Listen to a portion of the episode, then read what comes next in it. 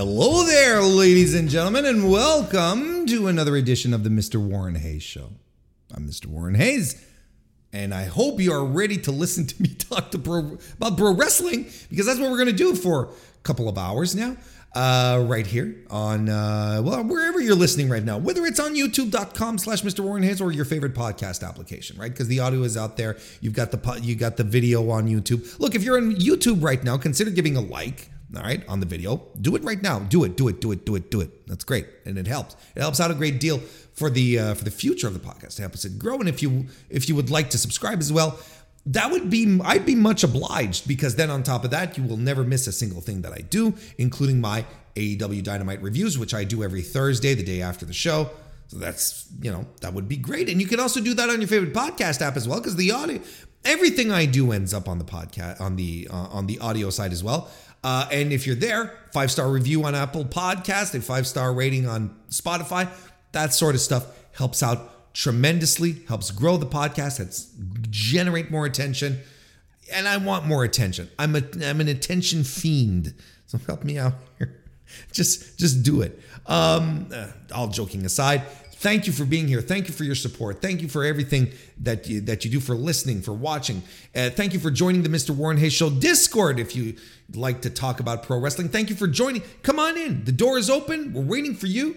Uh, and uh, the link is in the description if you want to come pop by and check out the place. We're a nice bunch of we're a nice bunch of Jackson Jills over there.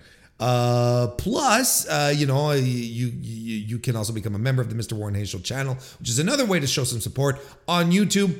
You, if you do that, well, then you get access to members only streams. Uh, so you know, all things to consider. If you like what I do and you, you and you're able, and you're like, here, here's a little something something for you, Warren. I appreciate it. It's, it, it, it, it'd be very meaningful, would mean a lot, but it already means a lot that you're here. And it, for a WWE heavy show today, because look, one of the big ones, the Royal Rumble, a, a pay per view that I particularly like, happened this weekend. Uh, so I'm going to review that uh, in detail. We're also going to preview NXT Vengeance Day. We got some news from Stone Cold Steve Austin and The Rock being at WrestleMania or not this year. Uh, we're going to talk about all of that stuff. There's so much to go through. Thank you very much for being here. Without further ado, let's jump right in. We can jump right into it. Or can we? Hang on a second. What's going on here? There we go. That's better. Hey, I don't know if you noticed here at the bottom, right? But I have officially started a countdown for the most exciting wrestling match that I am that that I and you should be a- a- anticipating Kazuchika Okada versus Kaito Kiyomiya, which is happening on um, February 21st. I have officially started a countdown, which I'm putting here. We are 20 days and about six hours away from it, from the moment that we're recording this. You should really be excited about it because it is it is fan. What an angle! What a story! This is awesome. And then they're going to beat the hell out of each other in the Tokyo Dome for our enjoyment. Pro wrestling rules. It really does. Um, in the meantime, though, before we get there, because there's still 20 days before we do get there, let's kick off the weekly wrestling inspection.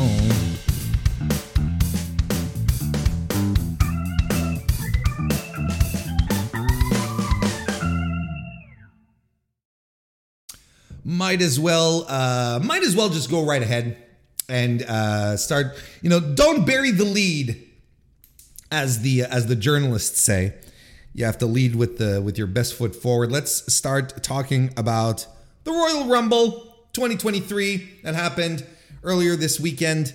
Um and and boy oh boy dave Pazewski, nice to see you good guy dave. And boy oh boy oh boy did the uh, did the royal rumble do do some good business for wwe and and and you can't take that away. That's just uh and, and it, honestly, it's uh, that's good news. It's and it should be good news for everyone because the Alamo Dome, right in San Antone, Texas, was uh, packed, packed to capacity. WWE announced what fifty one thousand. I think I think the like from what I understand, you know, the, you know. There's a there's a gross estimation that includes usually WWE and those numbers includes like they include staff, they include um, approximations of who is uh, who are in suites and stuff like that. Um, but uh, but this here, uh, look, you can't you cannot say that this was not a success. Livegate, $7.7 million is what WWE reported. $7.7 million. I think like this makes it, I think this makes it like the 11th uh, biggest wrestling gate in the history of pro wrestling. And I think it's like the second biggest non WrestleMania gate in the history of, of, of pro wrestling. I, if I'm not mistaken. Viewership of the event on the Peacock went up 52% versus last year. Of course, we do need to point out that uh, Peacock subs, subs have roughly doubled since last year as well. There's twice as many, so just keep that in mind, you know. Uh, merch sales are up 30, 135% from last year's Rumble. Of course, every I mean, you have a you have some hot products, you have some hot commodities. They're going people are going to buy merch. So 135 percent. That's nuts. Even said that the sponsorship revenue was up nearly 200 percent. Um, you know, they said that the viewership of the event went up 52%, that there's more people who who, who watched it. I think um, it was even determined that domestically, 2 million people watched uh, the Royal Rumble on Peacock. And those are domestic numbers because the Peacock is not available outside of the United States. The rest of us watched it on the WWE network. So you're saying 2 million, uh, 2 million, uh, uh, uh 2 million viewers, right? Which had me questioning. And I think this is a legitimate question. And I've talked about this before, but I think it's still it's still a significant question to ask. What constitutes a view on Peacock? Uh, is it like how long does it take before a before someone who's sitting down watching any type of stream is considered to be a view? Uh, I know, like on Nielsen, when they uh, when they calculate uh, when they calculate their uh, their top streaming shows they consider a view to be two minutes in. Is it the same thing on Peacock? I think that's a safe, it's a safe barometer, you know, but uh, so essentially, you know, it's like uh, it's like on Facebook, right? Uh, Facebook, it's like three seconds is a view of a, of a video, something like that. I don't quite remember, but like it's a, it's an insanely short amount of, of time that is you know that that constitutes a view on Facebook for Facebook videos, which has a tendency to to boost numbers very artificially and maybe not exactly realistically. Mr. Fantastic, good to see you by the way. Welcome. So so we have this we have this uh, uh, uh, uh the, the, this the, this situation where I I can't help but wonder what you know what is a view, what constitutes a view, and and in this context, let's just assume we're we're, we're throwing ballpark things. Let's say that Peacock is in uh, follows uh, the Nielsen definition of a streaming view. You know what uh, what constitutes a streaming view, which is two minutes. We have no indication of whether or not these people watch till the end, right? This is why we have quarter hours uh, on TV ratings, right?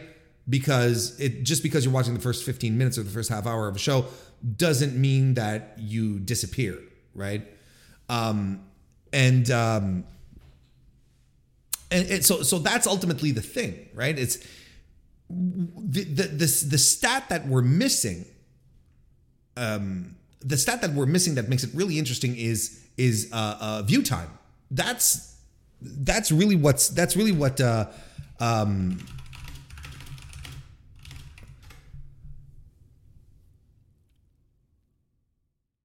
sorry, uh, I got distracted there for a second. The um, so that's essentially it. It's like if if if we had like total view time, if we had or even percentage, right?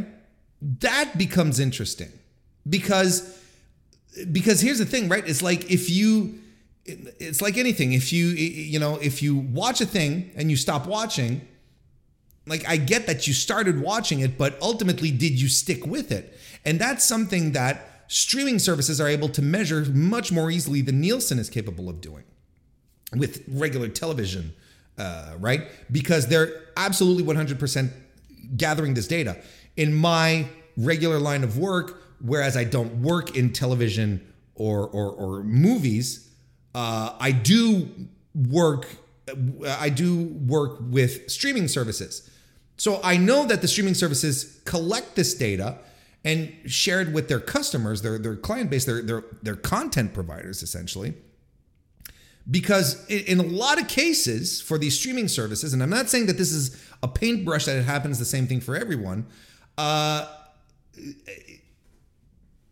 it's it's it's really not the same thing for everyone. But in a lot of cases, um, um, there's this there's this math equation that exists where the total amount of views or listens um, that are registered for a that, that are registered across the, the the entire platform for a month are then subdivided by each provider by the amount of content they supply versus the number of hours that they specifically received. You know, that it these are very fairly complex uh, uh, algorithms essentially that are used to calculate uh, the royalty payout essentially. WWE probably doesn't consider that doesn't maybe isn't it doesn't necessarily get payouts in that regards because we know they get an advanced deal. It's part of their deal with uh, uh, it's part of their deal with uh, uh, uh NBC Universal. But but it's still interesting to think that th- like the most significant statistic, which is view time, that would be the one that would be much more interesting to get to to to, to peep your eyes on. Because if if you're getting if you're getting 75% view time, that's a raging success. If you get 50%, that is excellent as well. If we're talking about 20, 15, 10% of your view time, well, then it's not, it doesn't look as great because then it becomes a question of people tune in, check it out, then they stop watching and they don't come back. That's essentially what it means. But of course, that's not the type of data that WWE is going to share with the with the with the viewing public. Again, like I said, because a lot of this is a, a lot of this is uh, you know it's business information. It's BI. It's stuff that companies don't want to share with others. They they don't want to share their these types of minutia reports so that their competitors can tune in. Well, look, if WWE is doing this, then I should be able to to cut a deal. This because that's where that's where the deals are cut. It's on that type of information as opposed to just hey, the number of views. Sure. And you know, if 2 million people flipped on the Peacock and and we're like, "Oh, WWE and checked it out." That I mean, that's impressive, don't get me wrong. It'll be more than any anything that I will ever do here on my little side of YouTube. But uh but the really telling statistic the really the, the the good data that would really i feel allow us to get some type of, of, of insight into whether or not this was really consumed by the viewing audience we don't have access to so 2 million views all right that's cool and all but ultimately uh, you know it's the it's the view time that counts. And even on youtube and in the chat where you know there was a question how does it work on youtube? Youtube is 30 seconds. You have to watch a youtube video for 30 seconds before it's counted as a view.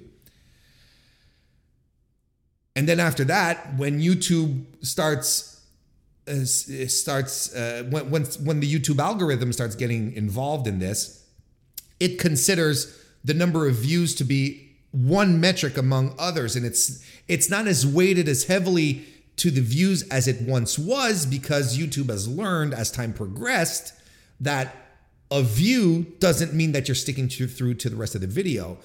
So that's and and that's one of the reasons YouTube for the past few years, right up until they launched Shorts, and very you know, uh, very recently, um, right up uh, they you know they were starting to favor videos that lasted more than 10 minutes because they want more people to stay on the platform as opposed to coming in watching a watching a funny 10 second video and then leaving. They want people to stay. They want people to engage more. That's why they brought in live streaming because they want more people to stay on the platform. More people staying on the platform means more engagement, means more advertiser revenue. It's all good for them, right? So that's why you know it's you know um, yeah, that's why you know the, the the idea of making longer form content on YouTube itself is a good thing, and that's why they're creating shorts on the side as a secondary thing that you can create. But it's like two systems that don't really that are propelled differently into the YouTube ecosystem. Like the shorts are specifically like for quick in and out videos, but they still want you to do the long form stuff as well. So, I mean, look, so, and your view time, your viewership time, that counts. That weighs heavily in how the algorithm loves you or not. Views as well.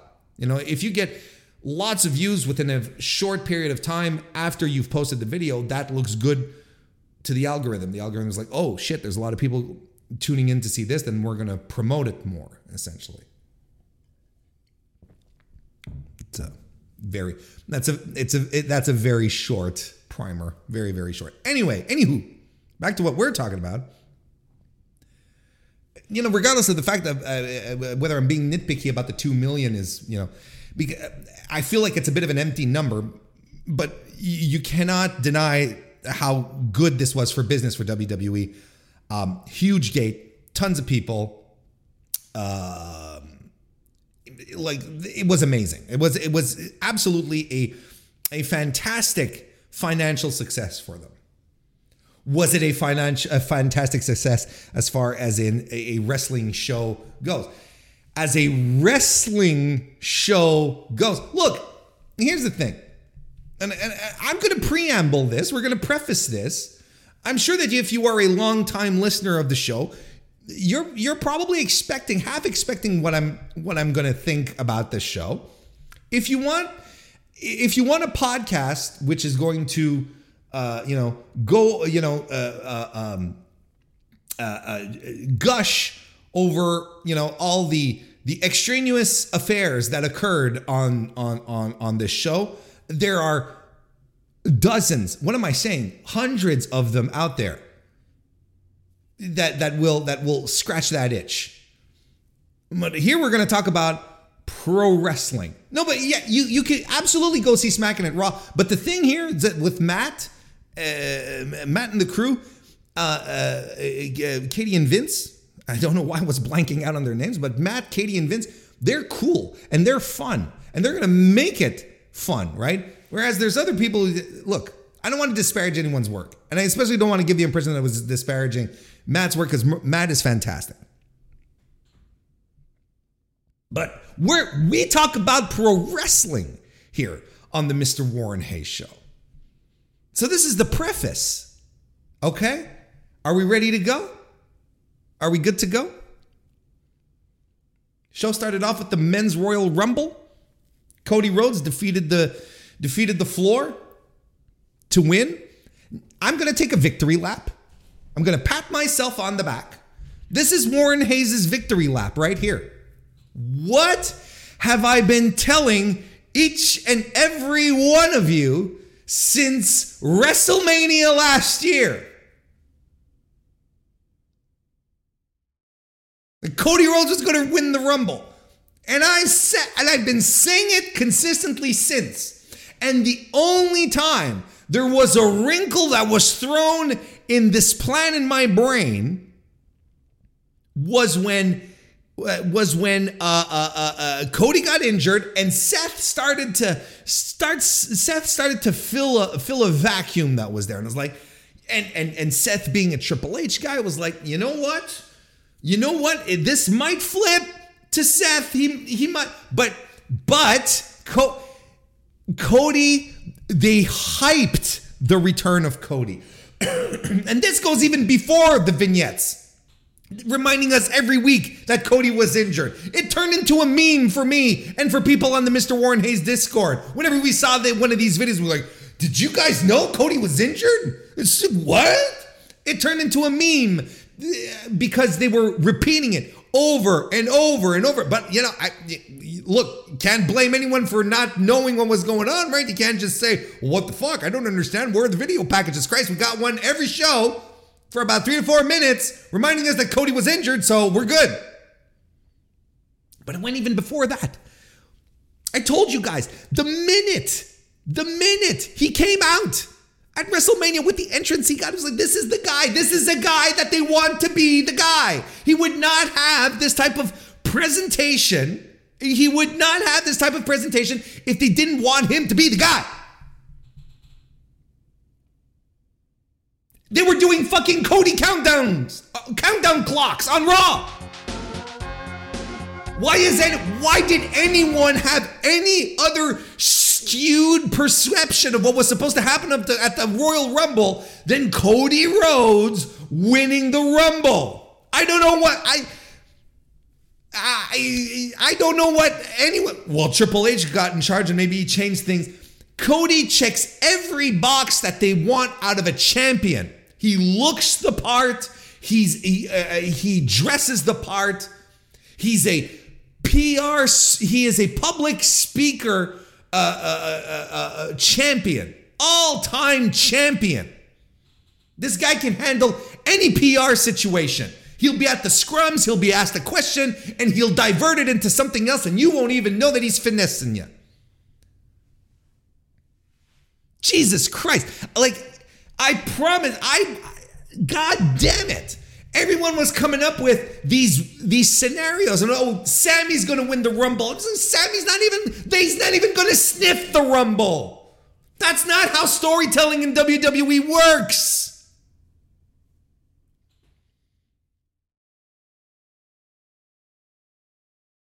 I, I, this is my victory lap. And I'm going to take another victory lap when he wins at WrestleMania. Because this is something else that I've been saying for months. And he's the guy who's going to beat Roman. And everyone's like, come on, Warren. It's going to be Jey Uso. I'm like, motherfucker, Jey Uso at WrestleMania? Are you nuts? It's going to be The Rock, Warren. Now that The Rock is at it, well, we're going to talk about The Rock anyway. Don't worry. Don't, don't you worry. We're going to talk about The Rock if we have time. I've already spent 10 minutes just on Cody winning the thing. Anyway, my victory laps are coming. My victory. Jay White never stood a chance. That's why he didn't come. He knows better. He did tweet out hashtag catalyst when it happened.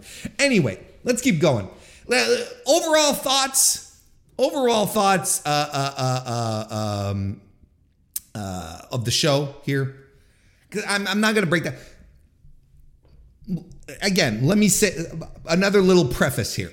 The Royal Rumble is quite possibly my favorite WWE pay per view. I think systematically it is because I enjoy the show that is the Royal Rumble match.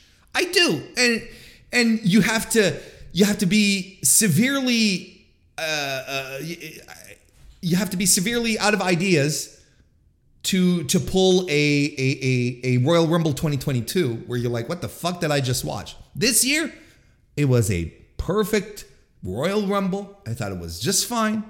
It did, it scratched my itch because I'm not a fan of battle royals. I'm not a fan of battle royals. I think they're goofy. Uh, and I don't think most of the time they're not well produced. And I think, and I said this even on my preview last, last week, one of the qualities that the Royal Rumble has is that generally speaking, it is it is the best produced Royal Rumble. It is the best produced battle royal out there. Systematically every time. Because the idea is for you to see someone you like arrive at a certain moment and get in, do a spot and do some cool shit, and then we move on to something else. We move on to someone else, and until we get to the final four. And I like the guessing game of the t- of the final four. I like the idea: who's the Iron Man, who's the Iron Woman, who's going to be, who's going to have the most eliminations, and all that. That shit is fun. That's fun. Like, like to that's fun.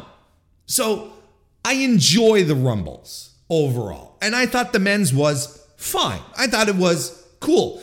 I, you know, you know, I'm I'm not of the oh well there are no surprises really. I don't care. Like it doesn't matter. Like the, the the this thing about there should be surprises in the royal rumble is a fairly new thing. And when i say fairly new i mean maybe you know of course i'm old so everything seems new to me these days.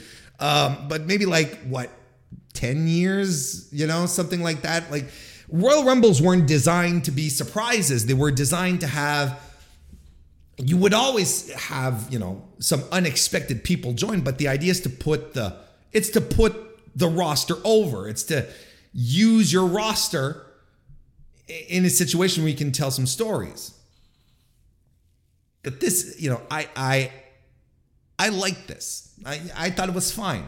I enjoyed it as much as i can enjoy a royal rumble. You know it's never going to be it's never going to be like a, a match of the year for me you you do you know you, but it's it's a good time. Except in 2022, but we're not there anymore. So let Warren let go of it. Learn to let go. Uh, a few notes that I wrote down here. Karrion Kross got geeked the fuck out. This is a guy that was brought back to much acclaim, that stood down, that stared down uh, Roman Reigns, and he's getting geeked out. Something fierce. He's got the whole is is Karrion Kross's gimmick uh, that he is a 12 millimeter film aficionado? Is that his thing? I, I don't know. I don't know. I don't know what it is. Uh, pretty Kyle, nice to see you. I'm only as I'm as handsome as as your legs is smooth are smooth. How you doing? Welcome. Uh, Dominic, Dominic is the last of the Judgment Day to be eliminated from uh, the um, from the Royal Rumble. And everyone, because this is not a, a, Warren Hayes original, there's, there's a lot of us who share this opinion. You know, all of us who are saying that the Judgment Day is a vehicle to get Rhea Ripley over is absolutely right, is absolutely correct. And in the meantime, they're using they're using you know, our modern day honky tonk man, which is Dominic Mysterio, person with limited wrestling ability but has just enough dislikability uh, to to, to be able to, to do something with, they're gonna they're gonna use this guy until uh, until the irony runs out, because this is all irony. You know, where there's going to be a moment where this gimmick will will have run its course, and I don't know what the hell they're to do with him after. But whatever they do decide, it's going to already be too much. Dominic is Dominic is a puddle, and and the fact that he's the last of the Judgment Day to be put over to, to, to be tossed out of the ring. I'm like, all right. Damian Priest. You know, even Finn Balor's being a, being a, a geek. Anyway. Kofi tries to do a spot, but he gets eliminated because he lands awkwardly on the chair and he lands awkwardly on the chair. He wants to land on a chair and he flips over and and then but wait, his foot is on the armrest. Both feet didn't touch the ground. And I I went back and I rerun the the, you know, I, I, I, you know, I skipped back and I watched it and I was like, no, no, no. He he flippy dooed around on the floor. He's he rolled on the floor, both feet touched. That that guy, you know, you, you can't you, you can't run it. Thankfully, they didn't try to insist that that he was indeed uh, not eliminated because he was absolutely eliminated. He was 100% eliminated. So thankfully that was a thing. And you know, you know, I know there's some discourse as to whether or not it was planned or you know if it if if he botched it or not. I think the way he landed kind of looks like a botch. Here's what I'm going to say about it. I think it. I I think it should be time for uh, for Kofi Kingston to retire the Royal Rumble non-elimination spot. I think he has to. Re- I, I, we're good. He can find something else but I I think it's time. Last year, this year, you know, uh, you know, as we're mentioning in the chat, the most important thing is that he's not hurt, right? Because his head, eh, his head, uh, his head took a nasty, a nasty spot. But um, you know, if he if he got eliminated this year, wasn't that big a deal. It didn't have too many implications as opposed to last year, where his elimination, uh, his elimination sort of Uh, got rid of a few spots that were planned with Big E. So Big E was in the Royal Rumble for a while, not doing anything. It was a bit of a cursed Royal Rumble last year. The men's was. So anyway, I think he should retire it, and it's fine. Like it's not as if, it, you know, quit while you're ahead. You know, we all have really fun, goofy memories of of Kofi doing the the the, the Kofi spots, and that's fine. That was one of the things every year you're like, oh, what is he gonna do? What is he gonna do? Now it's just not working out anymore, and it's good. But the memories will live on. Brock Lesnar comes in, gets eliminated by Bobby Lashley, and I'm like, bold new direction. Vince is no longer in. no, no, I mean, and I mean it. Like I, I thought that I thought that was a great decision. I, I was not expecting it, and I thought it was a great decision. And kudos to Brock for coming in, being in the Royal Rumble for two minutes and getting his pay. After Omos comes in, I feel there's a bit of a lull that happens. Logan Paul comes out convinced that he didn't get the reaction that they were hoping for. Nice little spot though, despite the fact that Logan Paul is a complete and utter scumbag. Let's never forget that. Uh, nice little spot. Sure, he picked up wrestling faster than a lot of people, and he seems to be a natural at it in any physical sports, really, but he is an utter scumbag. Okay? Just not forget that.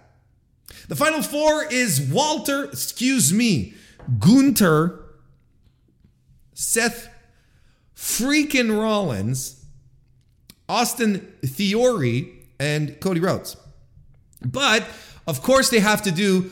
Oh, we forgot this guy wasn't eliminated. They did it with Logan, who eliminates Seth. Cody eliminates Logan and uh, and uh, and Gunther after they do after they go into a, a, a, a after they get into attrition. And that those final few minutes chef's kiss. That's my that's my crowning moment. That is the best part of the entire royal rumble for your boy mr warren hayes. Wrestling related of course. No i mean uh, eh, honestly like first of all you know i was slapping my thigh because i was like look Mr. American Nightmare, American Dream, you know, red, white, and blue USA, you know, superstar taking on the foreigner. And I'm like, oh, is this a throwback? Is this is this a throwback? Is this is this Rocky Four? You know, I I, I thought this was great. Uh, but holy shit, like this, this ruled. Like the final stretch of this Royal Rumble absolutely ruled. And Walter came in at number one. So he was in there for like an hour and 17 million minutes, right? Like he's been, he was in there for the entirety of the thing. And he's chopping the shit out of Cody, right? Cody's like, yeah, my pick's not, my pick is fine now. He's like, okay, we're gonna, we're gonna give it a test run. Clonk, clonk. Cody fights back, does a Shattered Dreams for his brother Dustin. Walter power, power Gunther power bombs Cody, uh, but Cody lands the crossroads and dips Walter over the Gunther over the top rope for the win. So, a very efficient, well done, well executed, well planned out Royal Rumble because, as a Royal Rumble should do, it ends and you've got what it, it, it sets up WrestleMania matches. You've got some ideas of where we're going here, right? Bobby Lashley versus Brock Lesnar, for instance. That's, you know, if you didn't see it before, it's crystal fucking clear now. Um, Rey versus uh, Dominic, right? This is something that they've been teasing at for a while.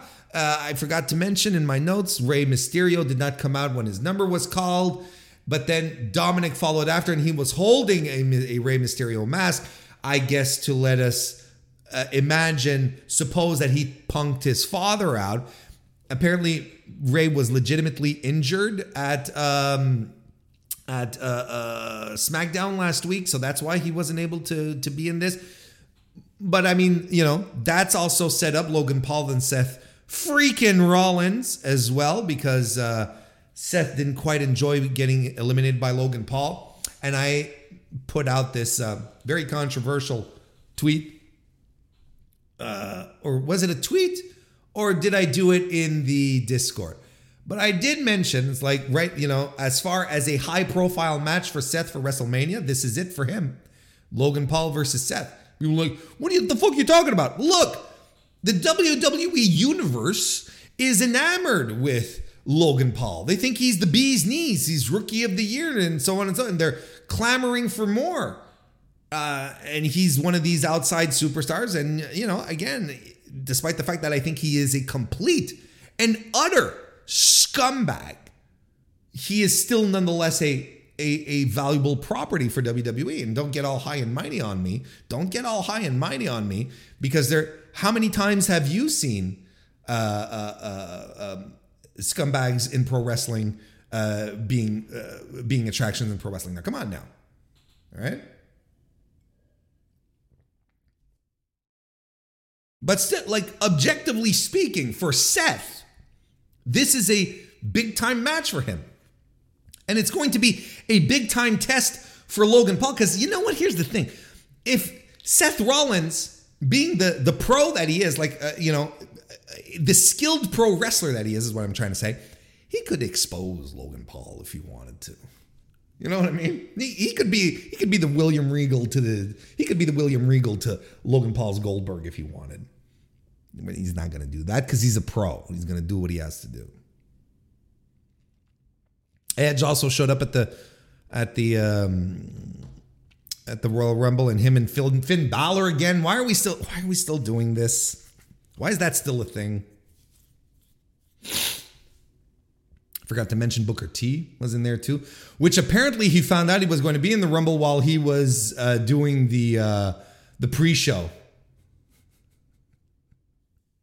and now Cody Rhodes is facing Roman, and it was a good tale. It was a good uh, story for the Rumble. And you know what I also like in all of this? I like how Cody's. Uh, I like how Cody's uh, war against Walter uh, didn't uh, didn't take away from Walter either, and established Walter as a fucking badass. The man was there from number one till the very end.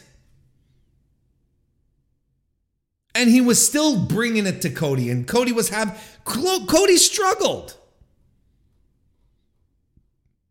Cody struggled to get the win. And that's not a bad thing. I'm not saying that's a bad thing. I'm saying like this this is this is a thing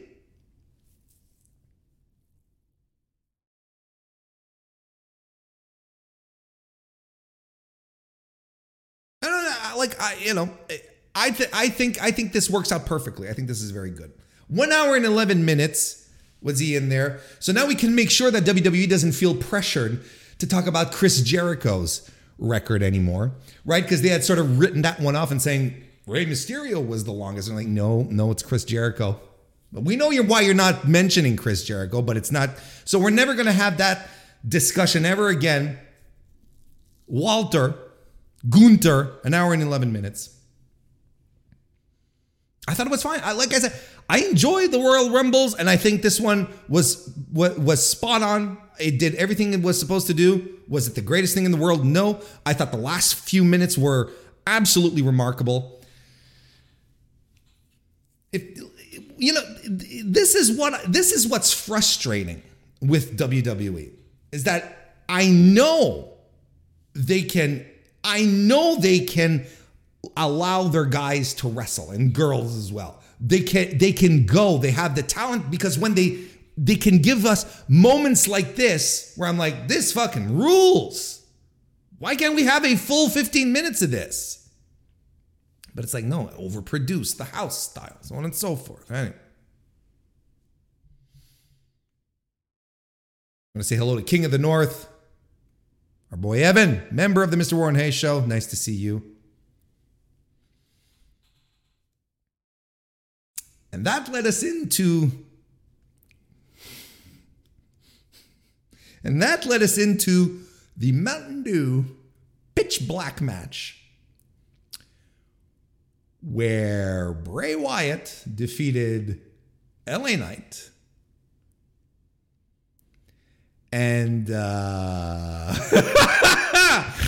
uh, this stunk. This was bad. This was bad. Um, um, it, I, I don't even know why I'm. I sit around and I'm like, well, you know what?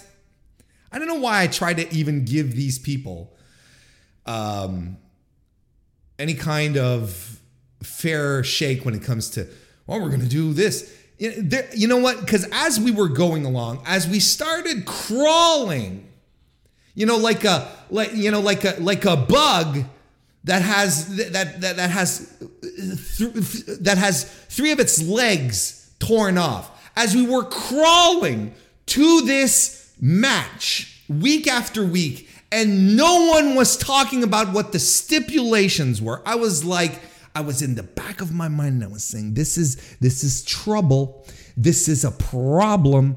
If they're not telling us what the match is, is because it's going to be goofy. It's going to be, it's going to be, uh, uh, it's going to be just outside of the realm of anything that makes sense in wrestling and it's and the execution is going to be bad and i and it checked all these boxes it checked all these boxes. I'm going to tell you, if I want to go and run around and see, you know, things being splattered around, you know, I'm going to go to laser tag cuz I don't I don't want to sit down and watch people play laser tag. And I don't want to see people sit around and, and, and wrestle like this. And you know what? Here's the thing. You know how often I say how I talk about WWE is a television show that is recorded live in front of a studio audience as opposed to a live show that is also recorded? I saw more than enough tweets about people in the audience who are saying, we can't see a thing about this. Tweets about people opening up their their grabbing their cell phones and and looking at the network turning on the network because they can't see shit of what's going on that ultimately is extremely disrespectful to the audience right there who can't see shit for a match they paid for a show they paid hundreds upon hundreds of dollars for, if not thousands, with the with the packages and whatnot, and they sit there and the lights go on and it's like, woo! All right, it's rave time. Let's everyone, let's get grab the ecstasy. Let's fucking go. Let's let's pull on some Paul Oakenfold. Let's put on some Plastikman. Let's put on some old school Prodigy. What about the, uh, let's play some Acid House?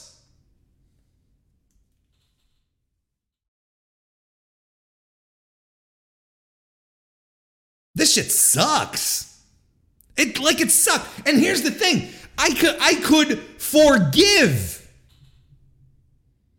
the goofy ass presentation if we got a wrestling match, but we did not. And this goes right, it feeds directly into every critic of Bray Wyatt out there who say he's mid, that he can't wrestle. Whatever happened there was a collection of spots. This was not a wrestling match. It was shit happening. It was shit happening. Spots. I don't know what. Why did they hide confetti, glow in the dark confetti in the uh, in commentary table? I don't know. I can't tell you. Why did they trim the uh, the kendo stick with uh, you know with black? I don't know. I can't. I there's I can't explain anything about this match. I can't explain the finish either. Not the finish, but the the post match angle. I don't have a problem with the post match angle. Post match angles are what they are. Doesn't interfere in the match. I don't give a shit. I still don't understand it. So Bray Wyatt put on another mask. I'm sure this is all lore. This is all lore. It probably makes sense to, uh, to everyone, a whole bunch of people who, who watch this. But me, as a casual WWE viewer, which by the way, don't forget, I am the target audience for WWE, right? I'm one of the casuals. As a casual viewer of WWE, none of this made sense, and it made me mad. I was sitting there, like, what the fuck am I watching? After I got over the good chuckle, the good hearty belly chuckle of the lights going out and the ropes glowing in the dark and and and and, and, and you know uh, uh, not seeing anything on LA Knight glow other than his crotch area. Other than that, Once I was done laughing, having a good belly laugh out of that, I was like, what the fuck are we doing? What is this? What am I watching? What is this? This is not entertainment. This isn't fun. It's not fun. You can't say this was fun. I've heard a lot, a lot of ways to describe this match from people who were saying positive things about it. I have yet to hear someone saying, you know what, this was pretty fun. Oh, they tried out something new. Oh, it's uh, oh, what, what what a bold direction. Oh, what does this represent for the lore? Yeah, Bray Wyatt looked awesome. No one says this was fun. And do you know why? Cuz it wasn't. It was objectively bad. You can you can give them all the, you know, to I you know what? If there was, if there was an, if WWE was in contention for Emmys, you know, I'd nominate this for art direction.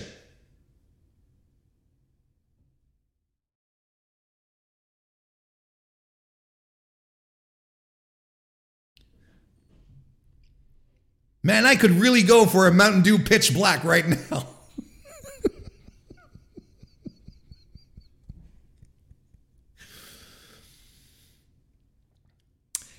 and I, I think this is because he's so mad about it. Here's the, this is why I think I'm re, this is why I think it reaches deep down into me because it does piss me off, and I think this is what bothers me. Is I I have always been a Bray Wyatt guy up until this, up until the Uncle Howdy, all this comeback stuff, where I think it's too much. But I have I have always enjoyed Bray Wyatt. From the moment I saw him and everything that he was doing, the fact that he came out with an entrance that was like no one else, that is not a typical pro wrestling entrance, right? With the old theme. And the fiend stuff with the Firefly Funhouse, I thought it was just just enough dosage. I thought it was great. And then the, you know, at some point everything started tumbling apart. The things started falling apart. And we all started blaming Vince. Ah, oh, Vince got his hands into it. I have a t shirt. I have a Bray Wyatt t shirt. The cartoon one with the chainsaw. I have that. The Scooby Doo style. Hanna-Barbera. I have it. Because I liked it. I legitimately liked it. There's a video on this channel where I break down the, the, the, the, the, the WrestleMania Thunderdome match that he had with John Cena where I deep into where I dig into it. I I did one of those because I dug it. This I think is insufferable. I think it distracts from everything that we the reason why we watch wrestling, which is watching people wrestle.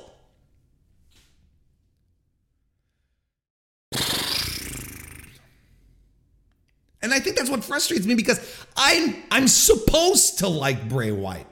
Bray Wyatt. I'm supposed to like him. But this is all it's all too much. And and it's it's too it, it distracts from everything we should be excited about for pro wrestling and it just delivers something which is not entertaining and not a good fight. I don't know what this is. I don't know what this is. But it stunk. That's all I know what. That's all I know. It stunk. This is a dud. Pluggo, good to see you, sir. Between Two Beards podcast, nice to see you. DGMC, nice to see you as well. I saw your super chat, by the way. We're gonna we're gonna get to that.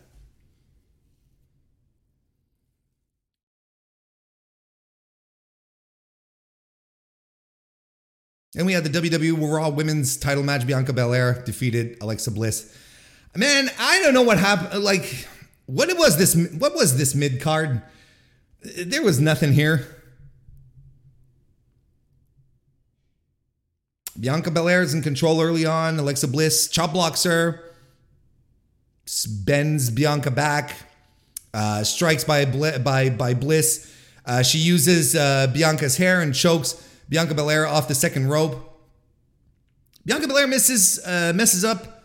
Um, um, there, well, look, there's some back and forth until Bianca KODs her, and we get the win.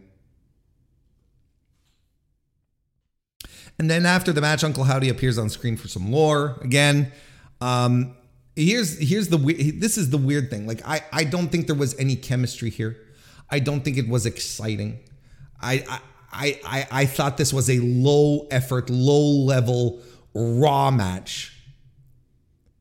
Um and and frankly, and I've noticed this, I feel like ever since she's come back, I think Alexa Bliss has been mailing it in. I I I she doesn't come across as having the the the the uh, the bite that she used to have. I don't know if it's because she's tired about being pushed around and creative and it's coming through. Like there's something that I don't think she's getting in wrestling anymore because I feel she's just there and she's doing her things, but that's it. I feel like she's she's not providing anymore. She doesn't have the spark, and it came across here as well. This wasn't very good. This was a flat, flat match, under eight minutes. And but you know maybe maybe once she gets back into the um, uh, into the uh, into the fiend lore, maybe she'll start feeling energized again. But as it stands right now, right now, and let's be clear here: if she want, if she's distraught and bored and uh, and um, uh, you know she she doesn't have the spark anymore I don't blame her. Her creative has been shit for years. It's been shit for a long time. You know, a a a a, a prospect, a, a woman on that roster who should be someone that they can turn to. Someone she has everything. She has everything that they like in their women's wrestlers. Everything. And yet here we are and she, and and and we're all we're all shrinking. It's like, where is the mean girl Alexa? That was a lot of fun, you know. Where's that spark? Where's that energy? Where's I don't know, man. Bianca will be moving on to bigger, better, brighter things, but uh, whoo. Let's move on to the Women's Royal Rumble match where Rhea Ripley defeated the field from number one, joining a very select crew of number one entrants, making it to the end. Stone Cold Steve Austin, Shawn Michaels, and I'm forgetting someone. Taker? I'm forgetting someone. There's like four people now in the history of WWE who've done it. Hang on. Who has won the Royal Rumble from number one. Um,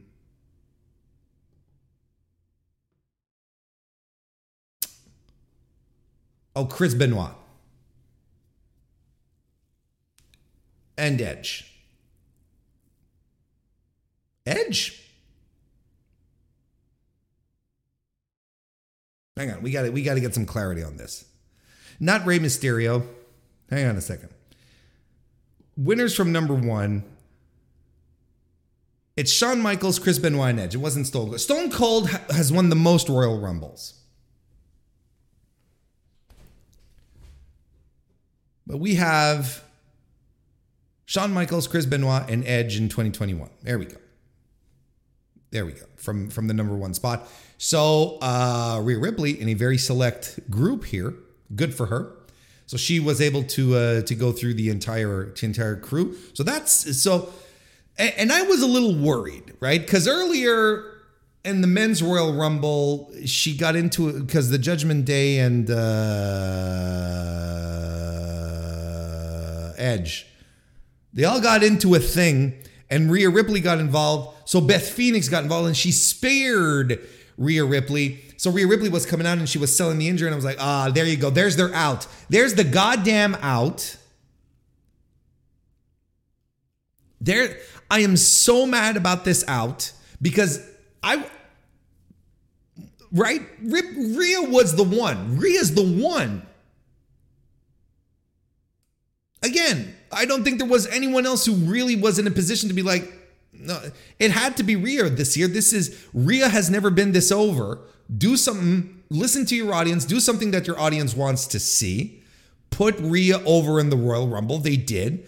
But when she came out selling the injury, I was like, oh shit, you want this is going to be their out. Oh, Rhea Ripley got eliminated because she got kicked in the gut, and it's all Beth Phoenix's fault. So WrestleMania, Beth Phoenix versus Rhea Ripley, which is quite frankly would have been a terrible consolation prize. Honestly. Anyway, but that's not what we're getting. Dana Brooke early on tried to break uh, Rhea's nose, botching her whatever she does, that face plant thing that she does, and Rhea Rhea bled. I'm like, okay, this, enough's enough. Damage control. Uh, Roxy, of course, from NXT is in this. A couple of NXT women here. Uh, Roxy, um, Indi Hartwell, which I was, oh God, they got to get Indi out of NXT. She's just, they got to do that. Honestly, what a trooper! What a trooper to still be to still be around that NXT stuff. Um, Zoey Stark looked great. I like Zoey Stark. I always did. Since she came in, because she's a pro wrestler. But I don't know what kind of success she's going to have on main roster because she doesn't have the look that they want for main. I don't know if she's going to have a successful career in WWE going up on main, but Zoey Stark is a hell of a professional wrestler. Damage control, they're taking out all sorts of people. They're working the trio, the being in control. You know, I think it's too little, too late. I, I feel, you know, damage control has been geeked out way too much.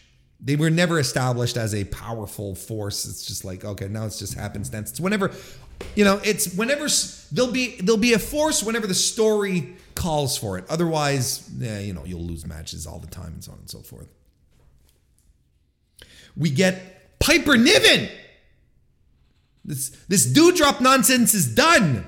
Doudrop. What are we doing? We got Piper Niven, who's closer to her her you know Viper back when she was on the on the UK Indies. Fantastic. That is good news. That makes that was something that made me happy. Chelsea Green makes her big return to WWE, gets geeked out. Lasts all but uh, three seconds was she broke a record, right?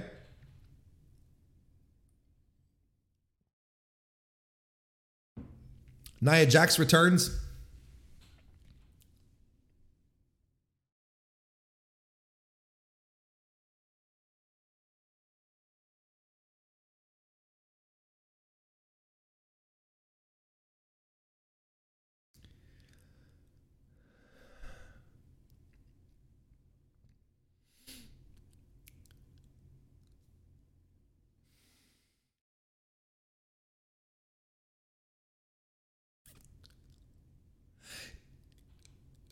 Commentary was putting this over as if like this long uh long regretted superstar had returned. And it was Nia Jax.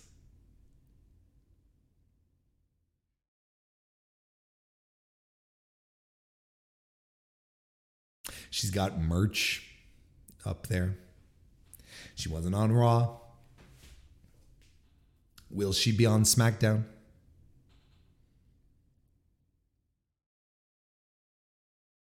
This fucking company, man.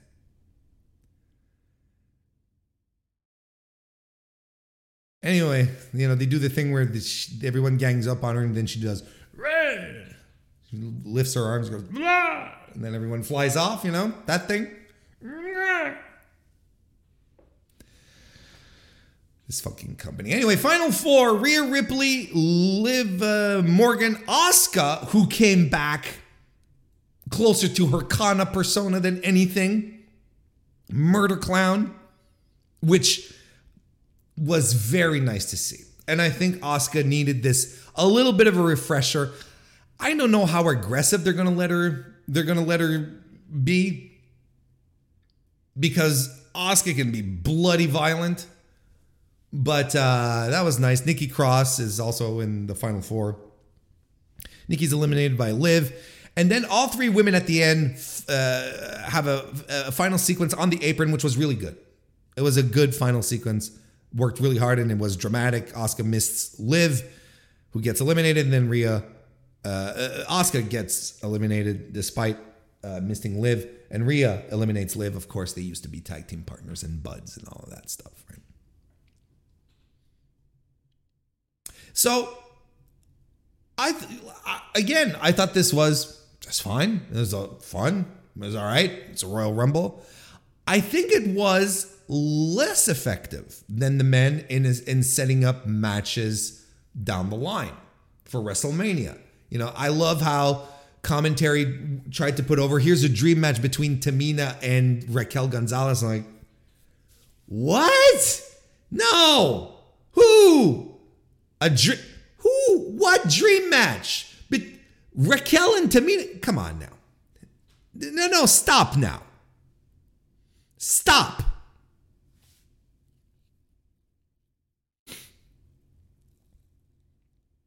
But you know, outside of you know continuing the Bayley Becky feud, Becky doesn't have any friends. I don't know if you've noticed. She has zero friends. But I get what they're doing, right? They're doing the Stone Cold, you know, don't trust anyone, loner thing. I get it, you know. But I feel like the I feel like Babyface has no friends is it's a little tired and it, and it and it doesn't make sense. Becky has to have at least a friend.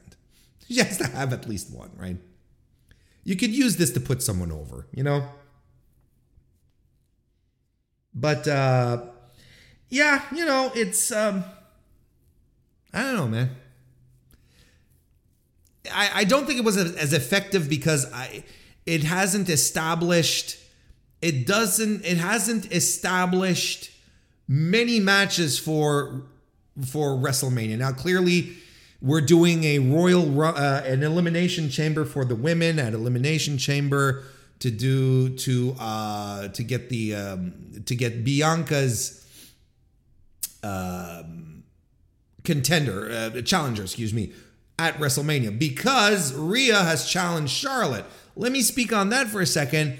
I don't think that was the match. I thought the match was Rhea Ripley and Bianca because those are your two hot young prospects from right now who are going to have to do the heavy lifting. Once your four horsewomen are all gone, you already lost one. There's three more to go. They're not going to be doing this forever, and they can't always be at the top because people are going to get bored. That was already a situation.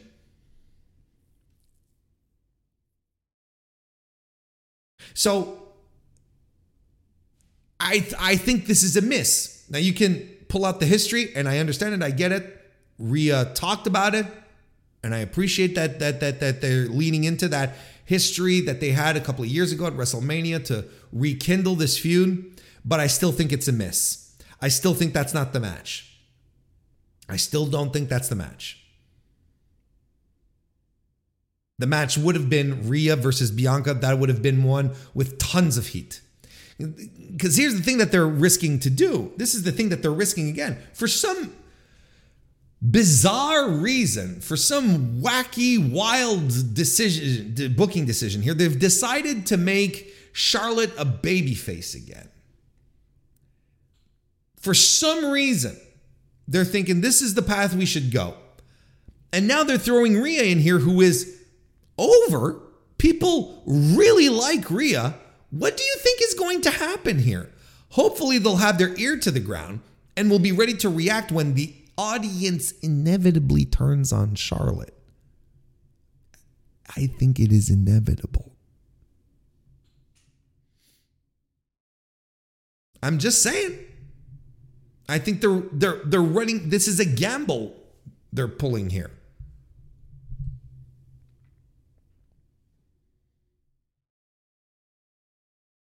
But yeah, women's Royal Rumble again. Royal Rumble match, fine. Thought it could have been used to put more people over. Get more interesting matches set up. Even if it's not for WrestleMania, set them up for the road to WrestleMania, right? Anywho.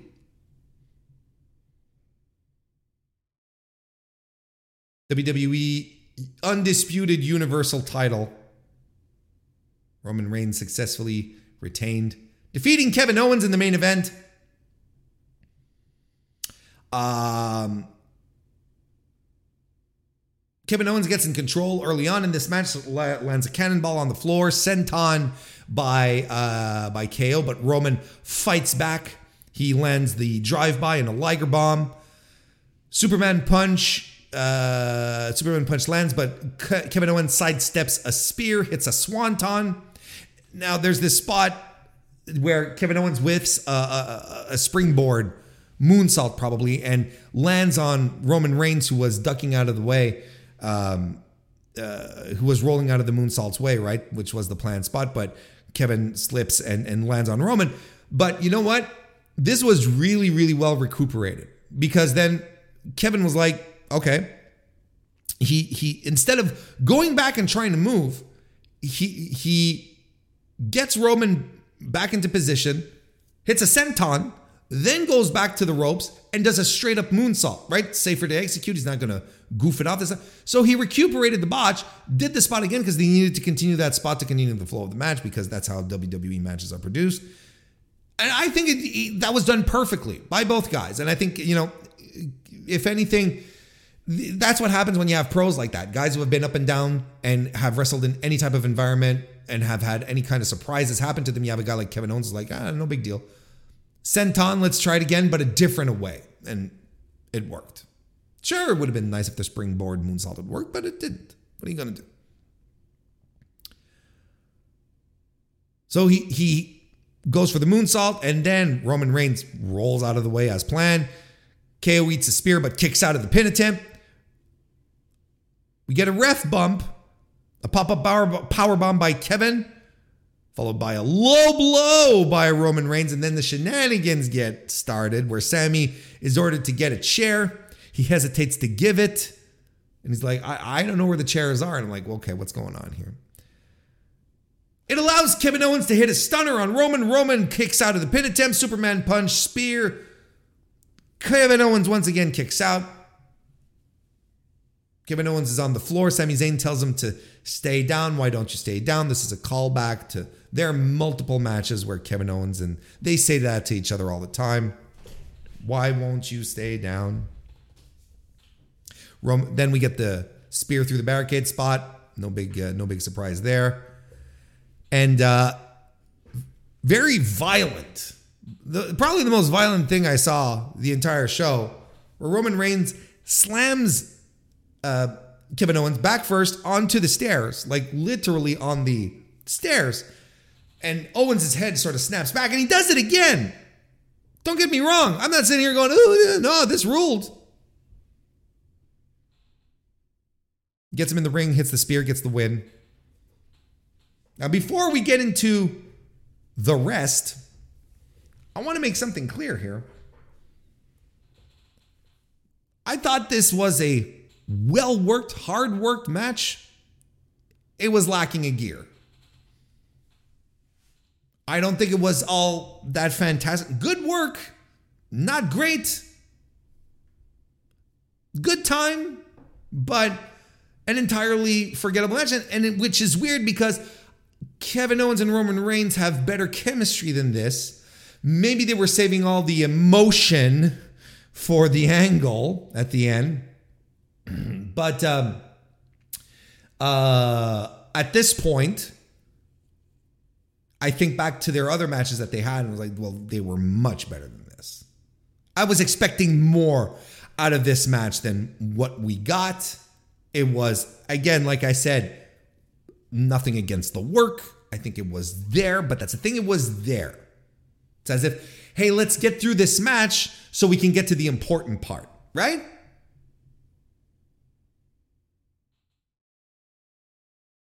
So now let's talk about it. Look, I am thrilled to the gills that all of the bloodline stuff happened post match. I could not be giddier.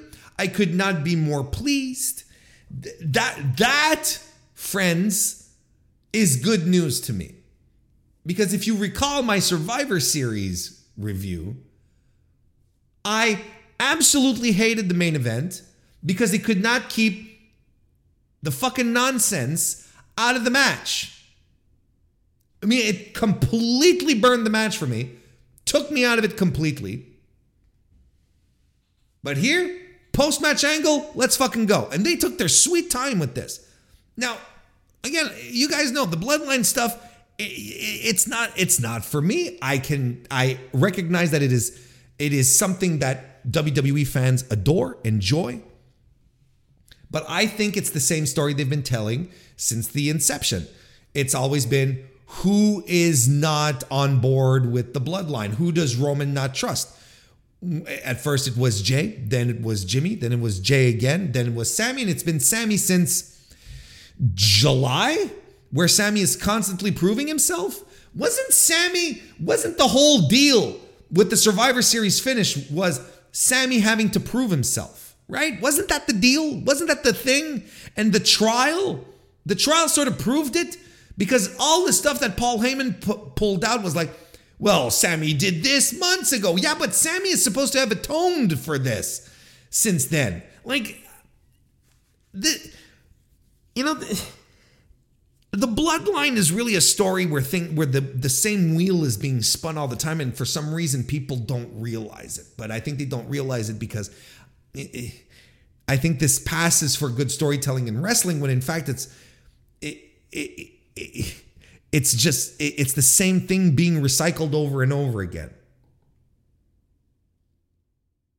Mm, it's been well executed. It's been well put together. The drama is there, but the story the story hasn't evolved. It hasn't changed. It's still which guy does Roman does not does Roman not trust? It's always been the thing, and now we're still doing it with Sami Anyway, I thought the angle was good. I thought it was well done. Well done. Like I said, they did it post match. That is a that that right there, right then and there, that's a win in the Warren Hayes column. It was a little drawn out. I don't think it needed to be that long, but oh my fucking god. That chair shot that Sami gave Roman was one of the loudest reactions I've heard from a World Wrestling Entertainment crowd in a while. And you know what? It works. And I I can't sit here and bitch and tell you that it's not working cuz it is. And anyone who says that it's not working is in bad faith. Even though it's not for me, even though I don't care for it, even though I'm like even though I look at it and I'm like this is the same thing that's being told over and over and over again, there is no denying that this angle worked and has been built to this spot to get what? To get a huge reaction from the crowd. And they got their huge reaction from the crowd.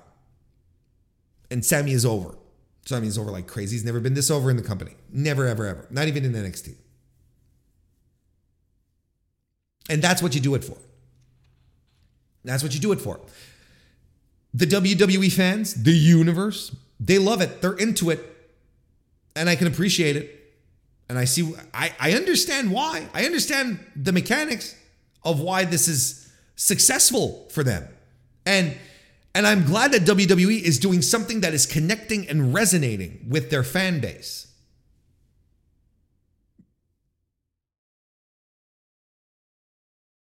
And and the fact that they're into this is what will make this Royal Rumble feel special for them. This is why Royal Rumble 2022 will be talked about and remembered by WWE fans because of this final moment. And I'm okay with that. And anyone should be okay with it. You like this is this is what you want. This is why you do this kind of stuff. You want these reactions. You want people to get up out of their seats and, and get invested in your company. And, you know, they're telling a good story apparently. One that's working again it's working with the audience with their audience with their core audience and what more do you want? So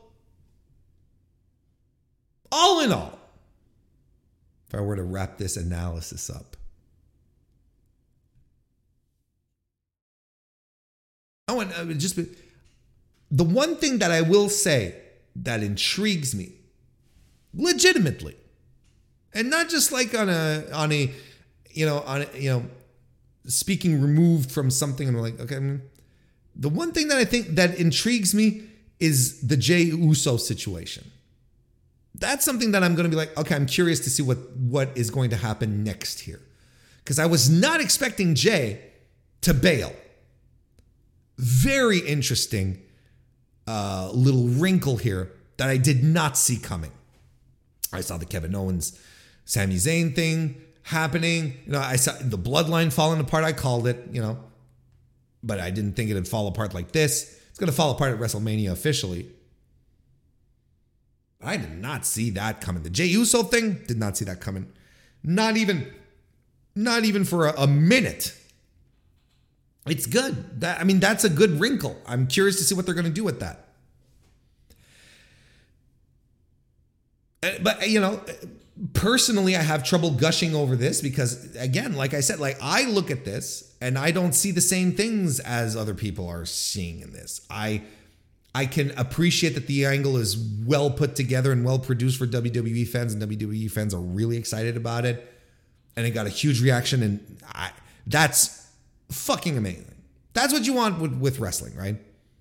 But as far, but I want that that kind of reaction with matches. That's what I. Because that's why I watch. That's why I watch wrestling. You know what I mean? Anyway, as I said, if I wrap up my analysis of the Royal Rumble 2022, this wasn't a good wrestling show.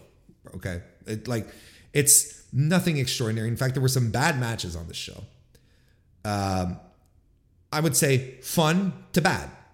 Th- like this is not a good wrestling show. This is not something that you're going to go back and look at fondly for the action where you're going to be like, hey, there was this, you know, there's not enough good stuff here to go and say, yeah, recommend it. There's there's the there's the there's the the the the final four of the Royal Rumble of the Men's Royal Rumble, which was bananas, especially when we were ended up with Cody and Walter.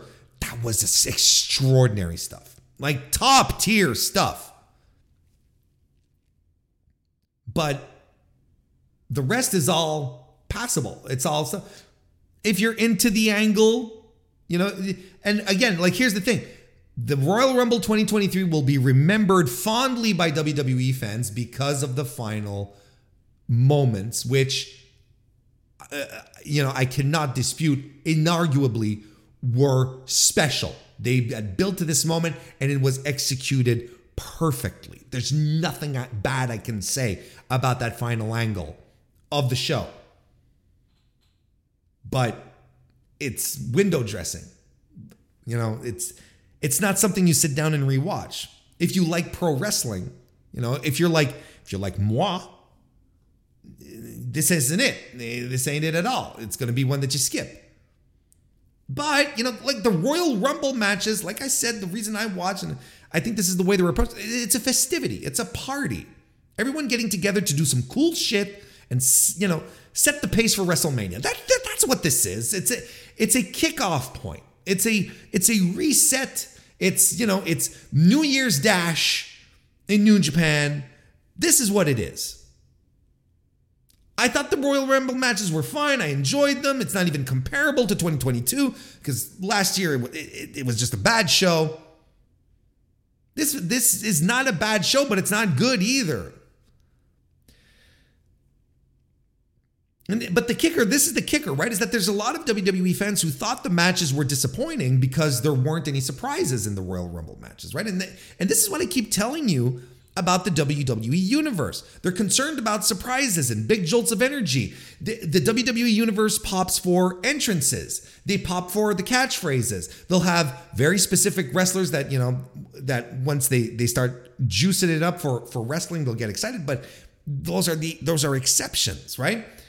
Until the last minute, people were waiting for The Rock. Hell, there's still people saying, "Oh, they're just throwing it off. They're throwing us off the scent."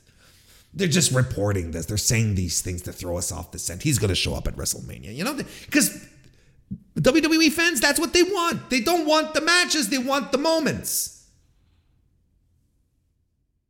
And this is this is a perfect rumble to encapsulate that because it will be spoken of fondly for years despite this being a very mid card. Like I said, there's some the, some fine matches here, but there are also some bad matches. Bad, bad, bad. Everyone leaving the Royal Rumble saying, on top of that, saying Sami should be the guy.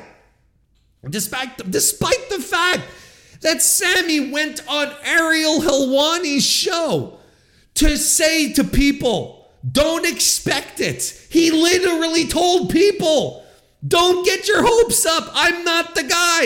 And he's not the guy. We were talking about this with the members podcast on Friday because we were discussing this. This was a point in the Observer this week. So we were discussing it with the members. You should become a member of the Mr. Warren Hayes Show to have these discussions together.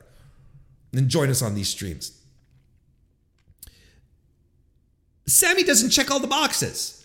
He, he despite being over like crazy, and despite these bookers, these promoters, you know, while they, they should be listening to their audience and reacting to what the audience wants, these the Sami is not what they want.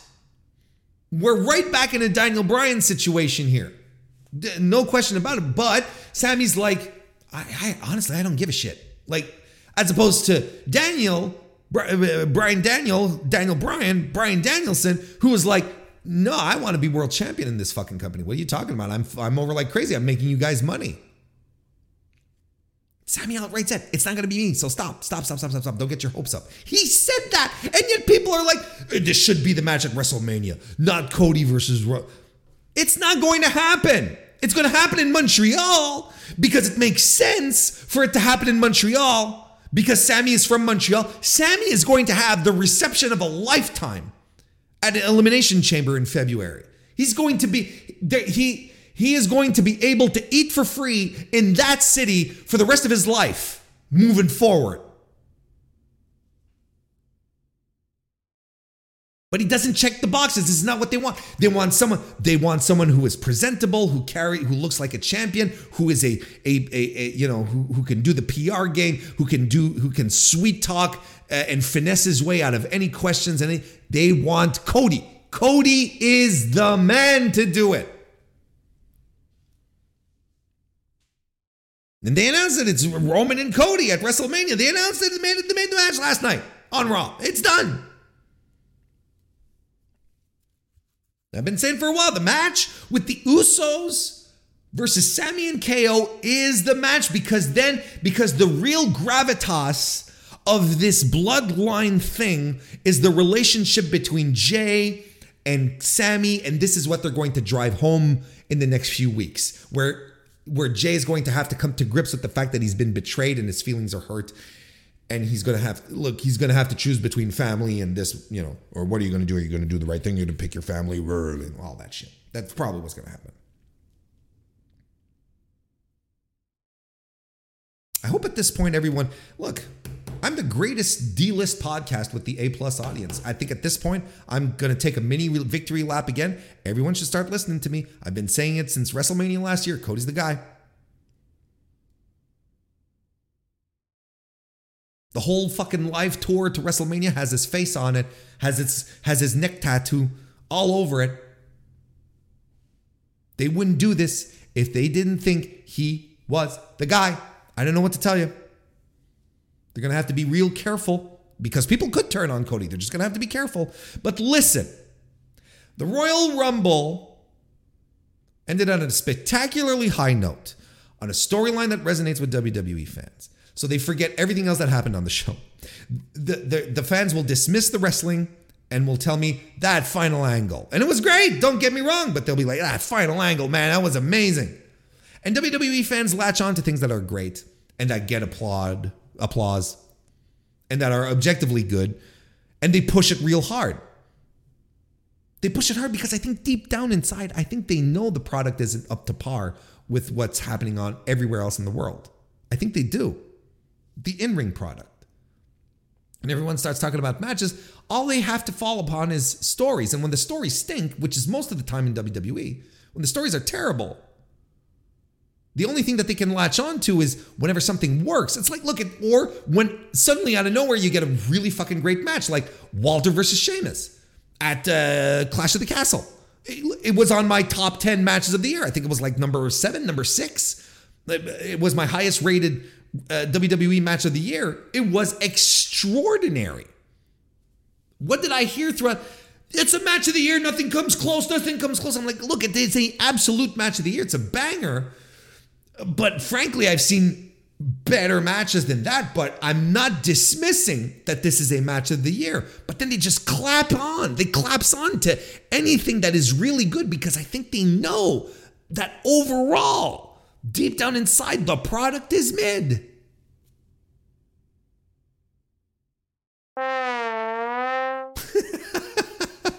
what a oh, very generous super chat by DGMC here. But that was my look. That was my Royal Rumble and uh, pre- review, analysis, thoughts.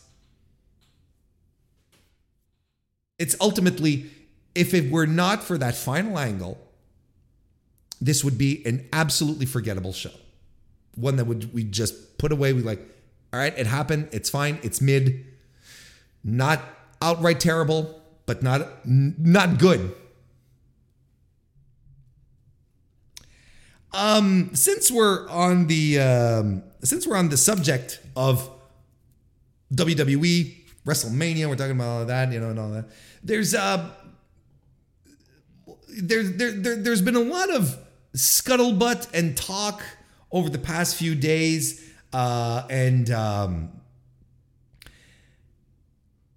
about the presence of, of Stone Cold Steve Austin and Dwayne The Rock Johnson, uh, who were, uh, you know, being rumored to be at the big show and so on and so forth. And, and there's been a lot of reports popping out right and left uh, from, from, uh, from newsletters, news sites, uh, you know, Fightful and The Observer and, and everyone's been sort of saying, you know, oh, The Rock doesn't seem to be ready, doesn't seem to, you know, and and like I said a few minutes ago, it's like people were like, oh, but they're just saying that to throw us off the scent. He, they're they're going to be there. They're going to be there. The more things are looking, the more things are are probably turning out to no, they're not going to be there. Either of them. Neither Stone Cold, neither Dwayne. And uh, this has been compounded this morning, today, by one David Meltzer, young upstart wrestling journalism, who was on Wrestling Observer Radio this morning talking about exactly that, exactly about Stone Cold and um, Stone Cold and and The Rock. And he straight out said that it doesn't appear that Stone Cold Steve Austin will be in action at WrestleMania 39. He provided an update on Austin's WrestleMania sta- status. Meltzer stated that while Austin was offered matches for WrestleMania, Austin had turned down uh, wrestling at the event. And this is his quote from The Observer. Quote, quote, quote, quote, quote. As far as Austin goes, Steve might be at the show. I mean, I wouldn't be surprised at all. He might do something on the show, but he did, in fact, turn down wrestling at the show. He was offered Brock Lesnar. He was offered Roman Reigns. He could have named his opponent if he wanted to, if he wanted to, to do it with anyone else, but he did not choose to wrestle on the show. Meltzer added that it's a situation that's similar regarding Dwayne Johnson, aka The Rock. Says Johnson didn't feel he had the time to get into the type of shape he would have needed to be in for a WrestleMania caliber main event this year. Meltzer said he opened the door. The door was left open for The Rock to wrestle at WrestleMania in 2024. And we talked the, like the, the Rock stuff is not new, but I think we're getting to a to a point where it's like we have to stop hoping for this. And if it does happen, well, fantastic. We'll be all surprised. And isn't that what WWE fans want? They want to be surprised. The point here for The Rock, first and foremost, because I've said, what do you mean he's not in shape? He's huge. He's jacked. Well, just, you know, you know, arm days doesn't necessarily mean that you're ready to to fight in a wrestling ring, right? You need the total package. You need to be, a, you need to have been lifting. You need to, you know, your cardio has to be up to speed. You, your fucking moves, man. You got to rehearse this. You got to train. You got, you, you just don't jump back in and be like, okay, let's go. That's not how wrestling works.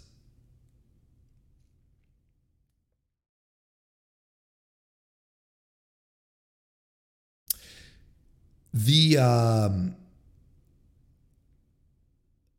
so so so you know I I think on that front the Rock is just I I, think I think he's cooked. Now he wants to the door is open for next year but how far longer can the Rock go? What how, he's what he's 50 he's 50 and he hasn't wrestled in a while. Now listen we've had we have precedent of wrestlers who haven't wrestled in a long time being in their 50s in their 60s and coming back out of nowhere and then pulling some stuff off and you're like, wow, okay.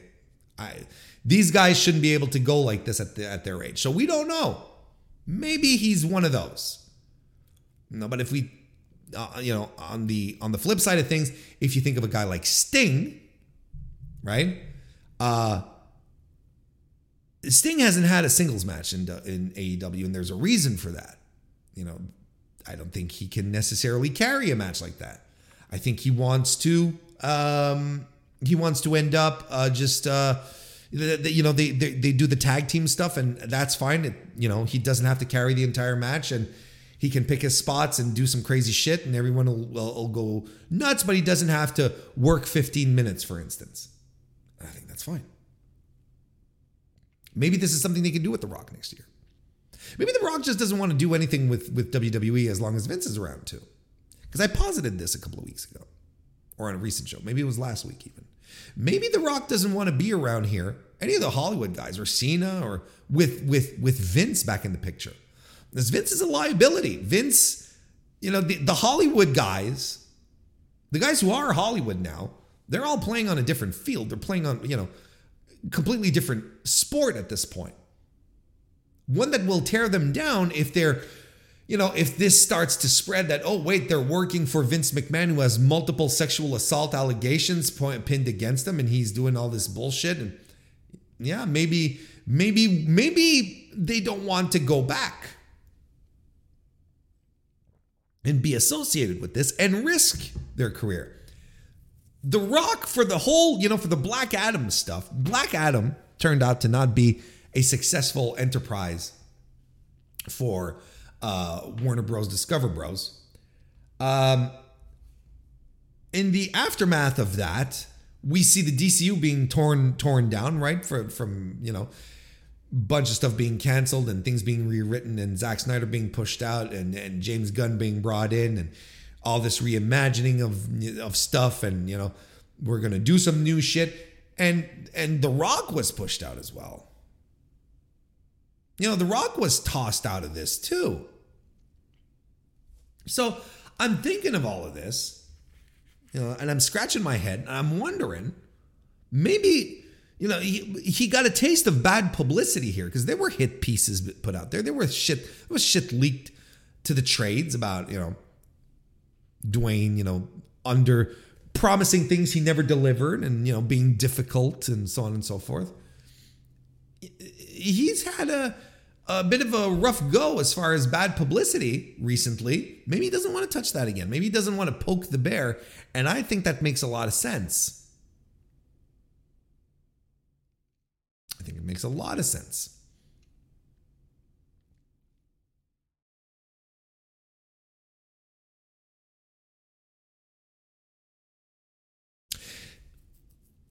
So maybe there's that that factors into all of this. But look, this is going to be the talk. This is going to be the talk into WrestleMania season next year. We're not done with the Rock. As far as Stone Cold goes, and again, here's the important part. We're both talking about wrestling in both of these guys' cases. That doesn't mean that The Rock won't show up. And we gotta be, we gotta latch on to the words that are being used here. Neither guy is expected to wrestle at WrestleMania. It doesn't mean he won't show up. Well, doesn't mean Dwayne won't show up. Doesn't mean Steve won't show up either. But Steve doesn't want to wrestle. And I'm wondering, Steve is not as Hollywood as the other guys are. Uh, you know, the other guys being Cena, Dwayne, Batista. I, I, I would suspect Batista is completely done with wrestling. By the way. But um, I'm looking at all of this. I'm looking at Steve Austin coming in and like maybe he maybe he understands more about his legacy than a lot of his peers do. He looks at his WrestleMania match from last year where everyone had nothing but praise for it. Just a, a fun brawl, tossing Kevin Owens around, a fun moment, a good, a, a great way to finish off night one of WrestleMania last year, having Austin just being a, just having a great brawl. And maybe he's like, you know what? I'm going out on that high. This is how, this is how Anything else, I could be risking it, but this is a perfect encapsulation. Maybe, maybe more like, okay, we're done, we're good, you know, kind of thing. I'm like, it could be. He could he could just be sitting around going, you know what, trips, you could be offering all the money I want you want. I don't want to wrestle, because what I did, my final match with Kevin Owens, if that's how I go out, that's perfect, because he's seen some of his peers not having that type of luck having that great final match. He he he's no fucking dummy, and he's a pro wrestler before anything else. So maybe he's just like, well, yeah, I don't want to do it. I can't do it. I just can't do it. Wouldn't be surprised at all. It would actually be really smart of him to do that. Makes me happy if he if that's if that's his his thoughts. Again, there's no reason for him to not show up he can show up. He can do a, an angle. He can do a little a little beer throwing party. That's fine.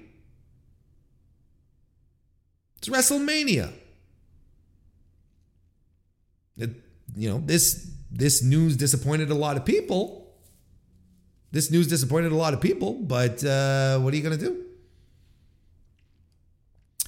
It disappointed a lot of people, but you know the, the thing is, is that you know I, I on one hand I'm like this is this is fine because we should be putting more emphasis on the current roster regardless.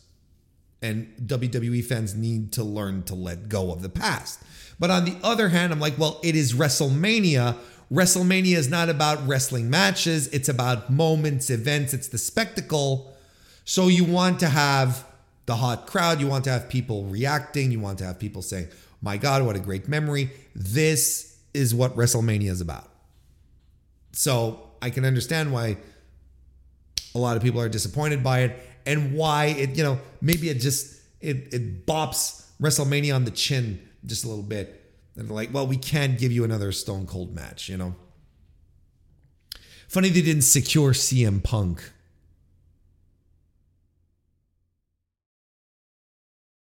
Or did they? before I preview uh, the uh, NXT card this weekend, we did get some surprising news today coming out of uh, coming out of the uh, the the weekend, not the weekend, but coming out of GCW today. That was uh, Game Changer Wrestling announcing that Kota Ibushi was coming to the collective this uh, WrestleMania weekend. So Ibushi is going to Kota Ibushi is going to be at uh, the collective WrestleMania weekend um, this uh, just very shortly. So he's probably going to be wrestling all over the place. Um, it was since confirmed by New Japan Pro Wrestling that Kota Ibushi's contract is officially expired and it has not been renewed. They wish him the best, so on and so forth. So Kota Ibushi back to being a freelancer, doing what he does best, just going around, popping up everywhere, and wrestling matches. So I look, he had promised he had said I, I, promise is a strong word. He had said he wanted to do a documentary on everything that happened in his new japan tenure in the last few months where you know things had gone sour and you know how pissed off everyone was at him he was at everyone and so on and so forth all the i don't know if that's ever going to show up. I know i know there were people trying to talk him out of doing it. Um because this could easily be something where he could not only just like be a, a be a problem to himself, but he could easily burn bridges where he didn't realize bridges existed. You know what I mean? So uh, he hasn't mentioned it, he hasn't talked about it, but you know, he's officially a free man as of today. So showing up for the GCW card was like, okay, here we fucking go. And he's going to do for the collective, he's been announced to be on the Blood Sports show, which is oh, he uh, he is going to hurt someone so bad. Someone's going to get fucked up. And he's doing uh Janela's spring break show. That's what's been announced for now. He'll probably be taking other bookings. And that means that in March, he's going to be in North America. So who knows what's going to happen, right? Uh, all very interesting stuff. I find it interesting. If we put on our tinfoil hat all of a sudden, uh, all of a sudden, you know, Kota Ibushi is released from uh, New Japan. His contract is not renewed. And then suddenly, Kenny Omega's visa issues for re entering the country have been settled. Hmm. Uh, that's uh, in, isn't that hmm, isn't that interesting? Yeah, no, we're just being. That's a tinfoil thing, but although it could be, could be proven to be true, but still, look, uh, I am look.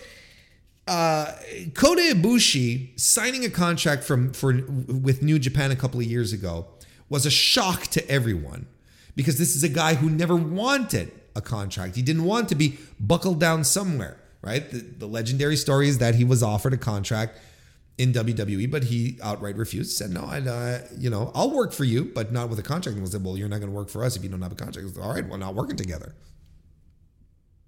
Just as simple as that. He wants he Kota Ibushi is you know he's he's a unique guy. He's a he's he's a he's he's a bit of an oddball in a very, very charming, delightful way. Uh, he's always uh, he's always done things his own way. Um, he's um, you know to the to the beat of his own drum, right? So I'm you know never formally trained in any dojo. He just like he just went out there. He's like, look, I'm I'm just gonna wrestle. I'm gonna be a fucking great wrestler, and you're gonna want to hire me and I'm to make money like this. And that's what he's been doing. So he's he's going to be back to being Kota Ibushi. He's just going to be back to being whoever the hell he wants to be, uh, wrestling wherever he wants, with whoever he wants, against whoever he wants. And he's starting with GCW. Apparently, they're getting him first. Well, now bring him into North America. Let's see how this goes. But uh, yeah, he's a free man. And, you know, if you've been listening to the Mr. Warren Hayes show uh, for the past few months, this should come as no surprise. We all knew his contract was running up, uh, that it would not be renewed. So this is, that's why I'm not like sitting here and, you know, going, breaking news. This is the biggest news of the day. Kota Ibushi. No, we saw this coming. We knew this was coming. Had the opposite, had a, had a 12 hour contract negotiation happened and, and he had decided to sign um, had happened, that would have been big news. But now it's just confirmed. Big news is that he's hitting North America up. He's going to be at the collective. Brett Lauderdale has to be happy, happy, happy. It, those shows are going to be sold out. It's going to be. And here's the cool thing: if you are a FITE Plus member, like your boy, all the collective shit is included in that. It's not even no extra bucks to shell out. What a fucking bargain. I am I'm I there there's no point in going anywhere WrestleMania weekend. I'm going to be at home. I'm just going to be at home. I'm going to be at home and I'm not leaving the house. And I don't know who's going to do the laundry.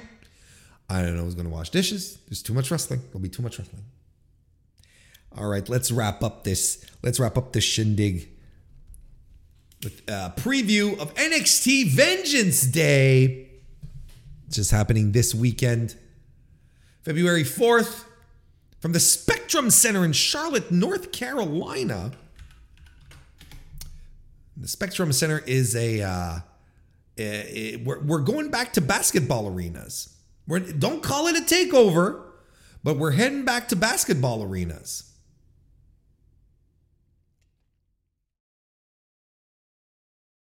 The NBA's Bobcats. The Charlotte Bobcats. Is that a team? I didn't even know. What happened to the Hornets? this is how disconnected I've been from the NBA and you know what what's happened to the what's happened to the the no the Charlotte Hornets? Oh no, they're still there. Why the Bobcats? What's the NBA's Bob the NBA's Bobcats? Charlotte Hornets still exist, right? Yeah, of course they do. And the AHL's Checkers.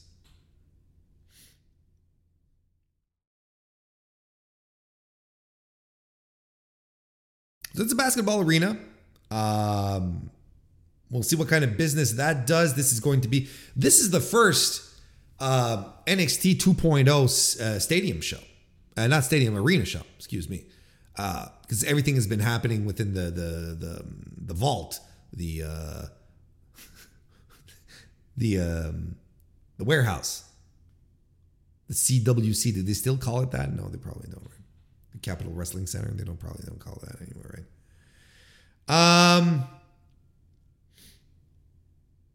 Uh, as you may know, I am a casual viewer of uh, WWE's product. So, you know, as, since I am their target audience, I will be able to speak with uh, much uh, with with aplomb here, and uh, you know, excited to see what is going to to happen moving forward. First of all, we're going to have a NXT Tag Team Title Fatal Four Way match where champions The New Day will be taking on Pretty Deadly versus the Gallus team of Mark Coffey and Wolfgang versus a yet to be determined team that is probably being determined as we speak right now on NXT because I'm recording on a Tuesday night. Um, I mean, this is a way to get the titles off the New Day, I guess. I, have they done really anything interesting in NXT?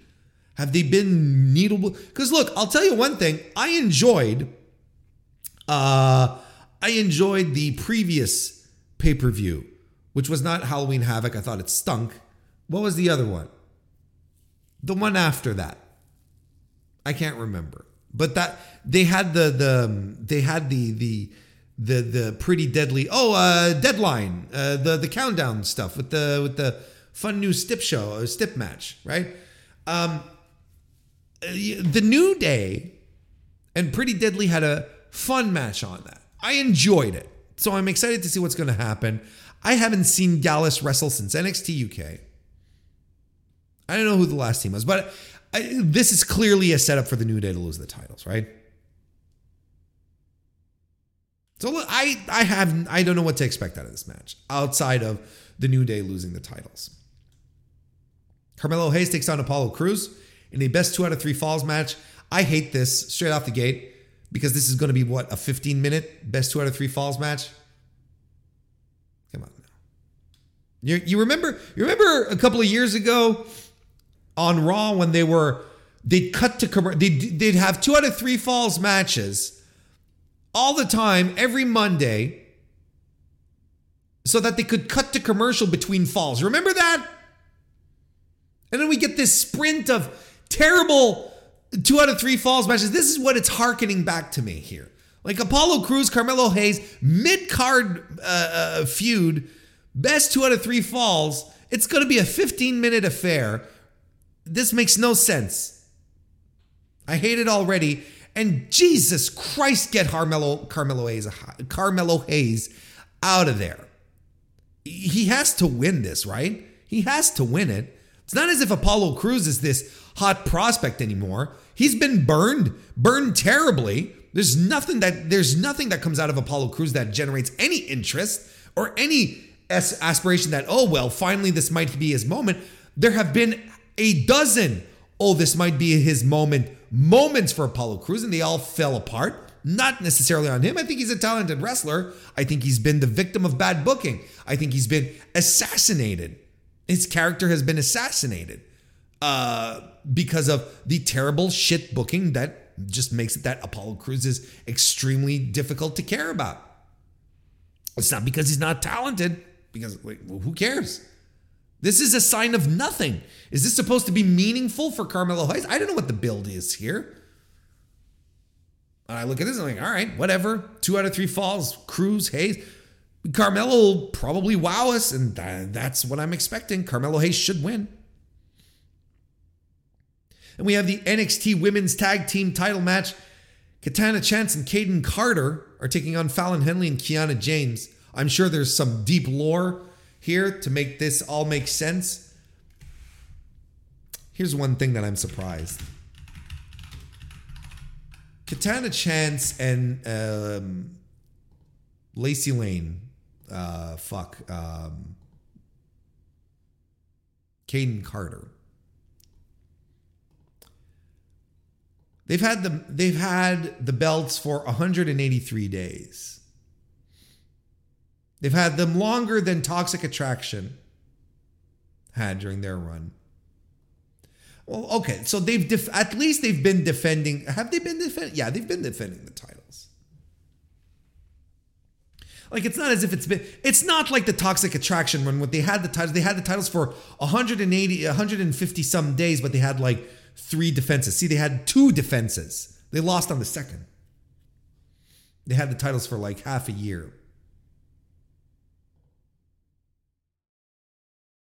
You know, they have five defenses under their under their belts. Ha. Um. Yeah, I don't know. Fallon Henley, Kiana James, Kiana.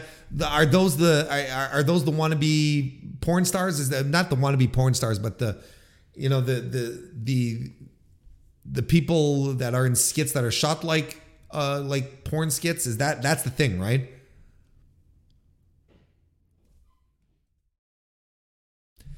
Um, I'm excited to see. I'm excited to see how Kayden, Kayden Carter and Katana Chance and Fallon Henley and Kiana James have progressed in WWE's developmental system. How about that?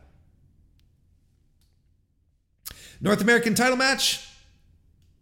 No gimmicks, no ladders, no nothing. Thank God. Wes Lee defends against Dominic Dijak. Apparently, he's just called Dijak. That's great. And uh, this should rule. And I'm excited to watch uh, Dominic Dijak wrestle in a big time match again. I think this is going to deliver. I think this will be the best match of the show. I'm excited. This this is one that I'm like, yeah, all right. This should be good. This should be great, actually. Uh, good contrast in styles, and and Dijak does good in those types of situations. And this is a guy who has been, um, whose career has stalled because of shit creative and shit booking.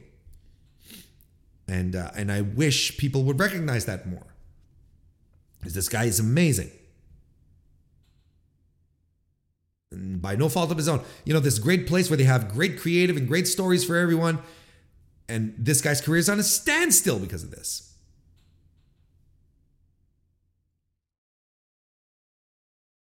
Yeah, this is this is the match that I am most looking forward to on this entire card. NXT Women's Title Triple Threat.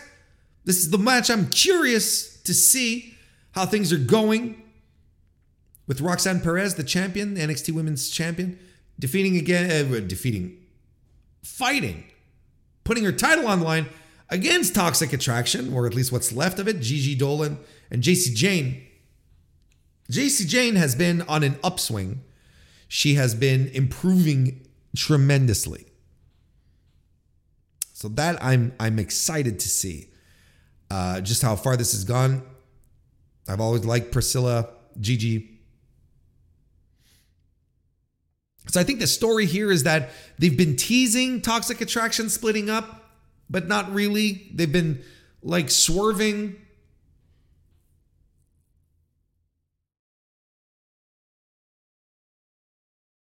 I'm just I'm ready to see some I'm ready to see the I'm ready to see Roxanne go here. I'm, and I'm very very curious to see how to see how Jacy Jayne comes out here because she just might be out of the toxic attraction dissolution breakup. I don't know what else you want to call it. Uh, she might be the one who actually survives it the best out of all three. Well, of course, Mandy, you know, hit the bricks, but um, she's a good prospect. Roxanne is great. So this should be fun. I'm very curious to see how this match is going to turn out. And then in the main event, Steel Cage, Bron Breakker, the champion, will be defending his NXT title against Grayson Waller. It is time to take the title off of Bron. It is time to put it on Grayson Waller. I became a Grayson Waller guy at the uh, at the deadline show. Uh, I he made that match. He was a perfect heel. He uh, he is head over heels. He was head over heels. Anyone else in that match? He is a fantastic wrestler, a great personality, full of charisma. He's a fantastic heel. Um, the Bron Breakker experiment did not work, if you ask me. I, you know, I think everyone was real excited at first because of his look, because of who he was, because of his energy. But I don't think it's ever translated in the ring. And people who watch NXT and who I talk to, uh, who I talk with in that regard, tell me no, it doesn't. You're right, Warren. It doesn't translate in the ring. We watch the show every week, and there's a disconnect. There's just something that's not there. Um, and you know, on top of that, look, if you want to talk a little business here, you know, he, Bron Breakker has not been, you know, the ratings grabber. He hasn't been generating business. I don't see people spilling over the streets with, uh, or the in the arenas with a Bron Breakker merch either. I'm not saying that Grayson Waller is is going to flip the switch on all the uh, on, on all those fronts, but you know, this one thing with this one guy is not working out. So maybe we should just shift over to another guy and try that out. And I think Waller is fantastic on top of. Like Waller is much more of a total package than Breakker is. And I think how long has Bron Breakker had this title? Let's let's take a look here. Let's have a little look see. He has had the NXT championship for 303 days. And this is his second reign right? Yeah, it's his second reign. Like he has had this title for a total, as of today, as of this recording, 366 days. Uh, we're good, I think. I I don't know why anyone thought that this was uh, he I he's not the guy, not yet. He but look, everyone tells me, you know, it's developmental, Warren, don't be too hard. Well, okay. I'm not gonna be too hard. I'm Not gonna be too hard. But, you know, right now he's not doing anything for the brand on a business aspect. He's not driving anything. And I think he's flat. I think he's his connection with the audience is manufactured, if anything else. Like he just had support from creative. This is the guy. This is the guy we're pushing. Okay. Grayson Waller's next. I think Grayson Waller is going to be much more interesting. I mean, this is what they should do, right? This is what they have to do. They have to have uh, Waller have his moment. He had a, he has a fantastic showing all the time.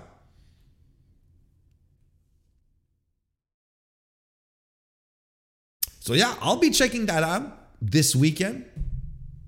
And then on top of that, there's some new Japan shows happening this weekend. We've got uh, the New Beginning in Sapporo shows that are taking place. Um, without breaking down the entire card. Night there's two nights. Night one, uh, the uh, top three matches. We got an IWGP Junior Heavyweight Tag Team match. Catch two two, the Francesco Akira and TJP uh, combo. The champions will be taking on Douki and Yoshinobu Kanemaru from Just Four Guys.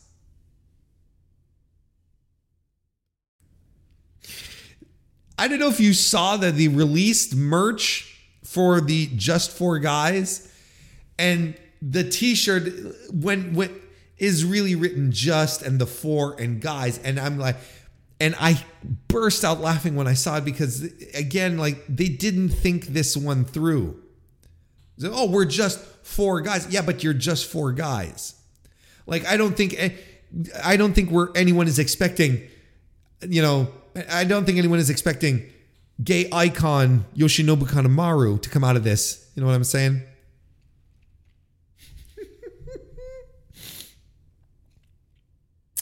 uh, we are also getting Taichi versus Will Ospreay, which should be a blast. This will be Ospreay's first big singles match since uh, since Wrestle Kingdom. Taichi's going to step up. This this is going to be sneaky good. And the main event is Shota Umino versus Tetsuya Naito, continuing con- continuing to consecrate the uh, uh, the um, the push of Shota Umino into that upper stratosphere of wrestlers in New Japan. Of course, this is all happening in uh, in Sapporo, of course, at the uh, Hokkaido Prefectural Sports Center. That's on Saturday on the 4th. Then on the 5th, night two, the matches that interest us here are the are Hiroki Goto and Yoshihashi defending the IWGP Tag Team titles against the TMDK combo of Mikey Nichols and Shane Haste. I wouldn't be surprised at all if they strap the belts to Nichols and Haste. I think Gedo wants the TMDK boys to get a push. I think they want to be established as a uh, as a strong faction. Of course, Zack Sabre Jr. is currently the world television champion. I think it makes sense. Should be fun. Should be should should be fun. You know, I I know there's a lot of people who are really really really really high on Bishamon, on Goto and Yoshihashi, and they're a fine little tag team, but I am not as excited. I I, I I'm I'm not as hyped on them as a lot of folks are. Let's try some new stuff. Like this feels like a new fresh start for New Japan. Then let's let's go with TMDK. Let's try some stuff out, right? Speaking of TMDK, the New Japan World Television Championship is going to be on the line. Zack Sabre Jr. is going to be defending against Tomohiro Ishii, and this is going to be great. Uh, there's no two ways about it. It's going to be great. It's just going to be great. Zack is uh, being positioned as a top guy in the company. Tomohiro Ishii is one of the greatest to ever. He's one. He's he's going to be remembered as one of the best pro wrestlers to ever do it because this guy has elevated so many people and has, has been the crucial component in so many great matches with great wrestlers, guys who have, in many aspects, transcended him. But he has always been this stalwart, fucking great pro wrestler. He's in his mid 40s and he can still go. This is going to rule. And the main event Hiromu Takahashi will be defending the IWGP Junior Heavyweight title against Yo. I don't see a title change happening here. I see more of Yo being excellent, though. Again, I can't hammer this home enough how insane it is to me that three years ago we were clamoring for the SHO singles run back when they were a team. Where three years later, SHO is in the mud doing fucking House of Torture nonsense and and and and and um just dragging his career. Whereas Yo is having a, a resurgence, had a fantastic Super Junior Tag League with Lio Rush, feels reinvigorated. Now, singles match against Hiromu. What are we even doing here? This should be good. That is the weekly wrestling inspection.